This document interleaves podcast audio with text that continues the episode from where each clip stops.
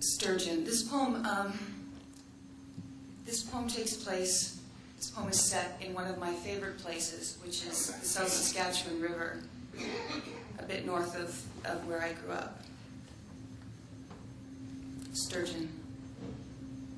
Jackfish and walleye circle like clouds as he strains the silt floor of his pool, a lost lure in his lip, five of diamonds, river runt, lazy Ike, or a simple spoon feeding a slow disease of rust through his body's quiet armor.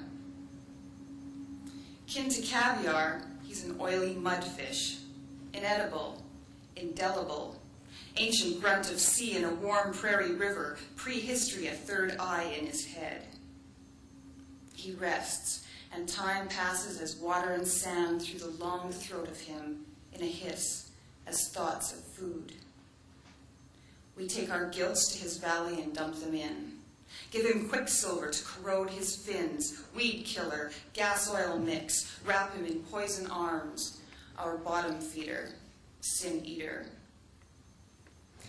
On an afternoon mean as a hook, we hauled him up to his nightmare of us and laughed at his ugliness, soft sucker mouth opening, closing on air that must have felt like ground glass, left him to die with disdain for what we could not consume. And when he began to heave and thrash over yards of rock to the water's edge and, unbelievably, in, we couldn't hold him, though we were teenaged and bigger than everything. Could not contain the old current he had for a mind, its pull, and his body, a muscle called river, called spawn.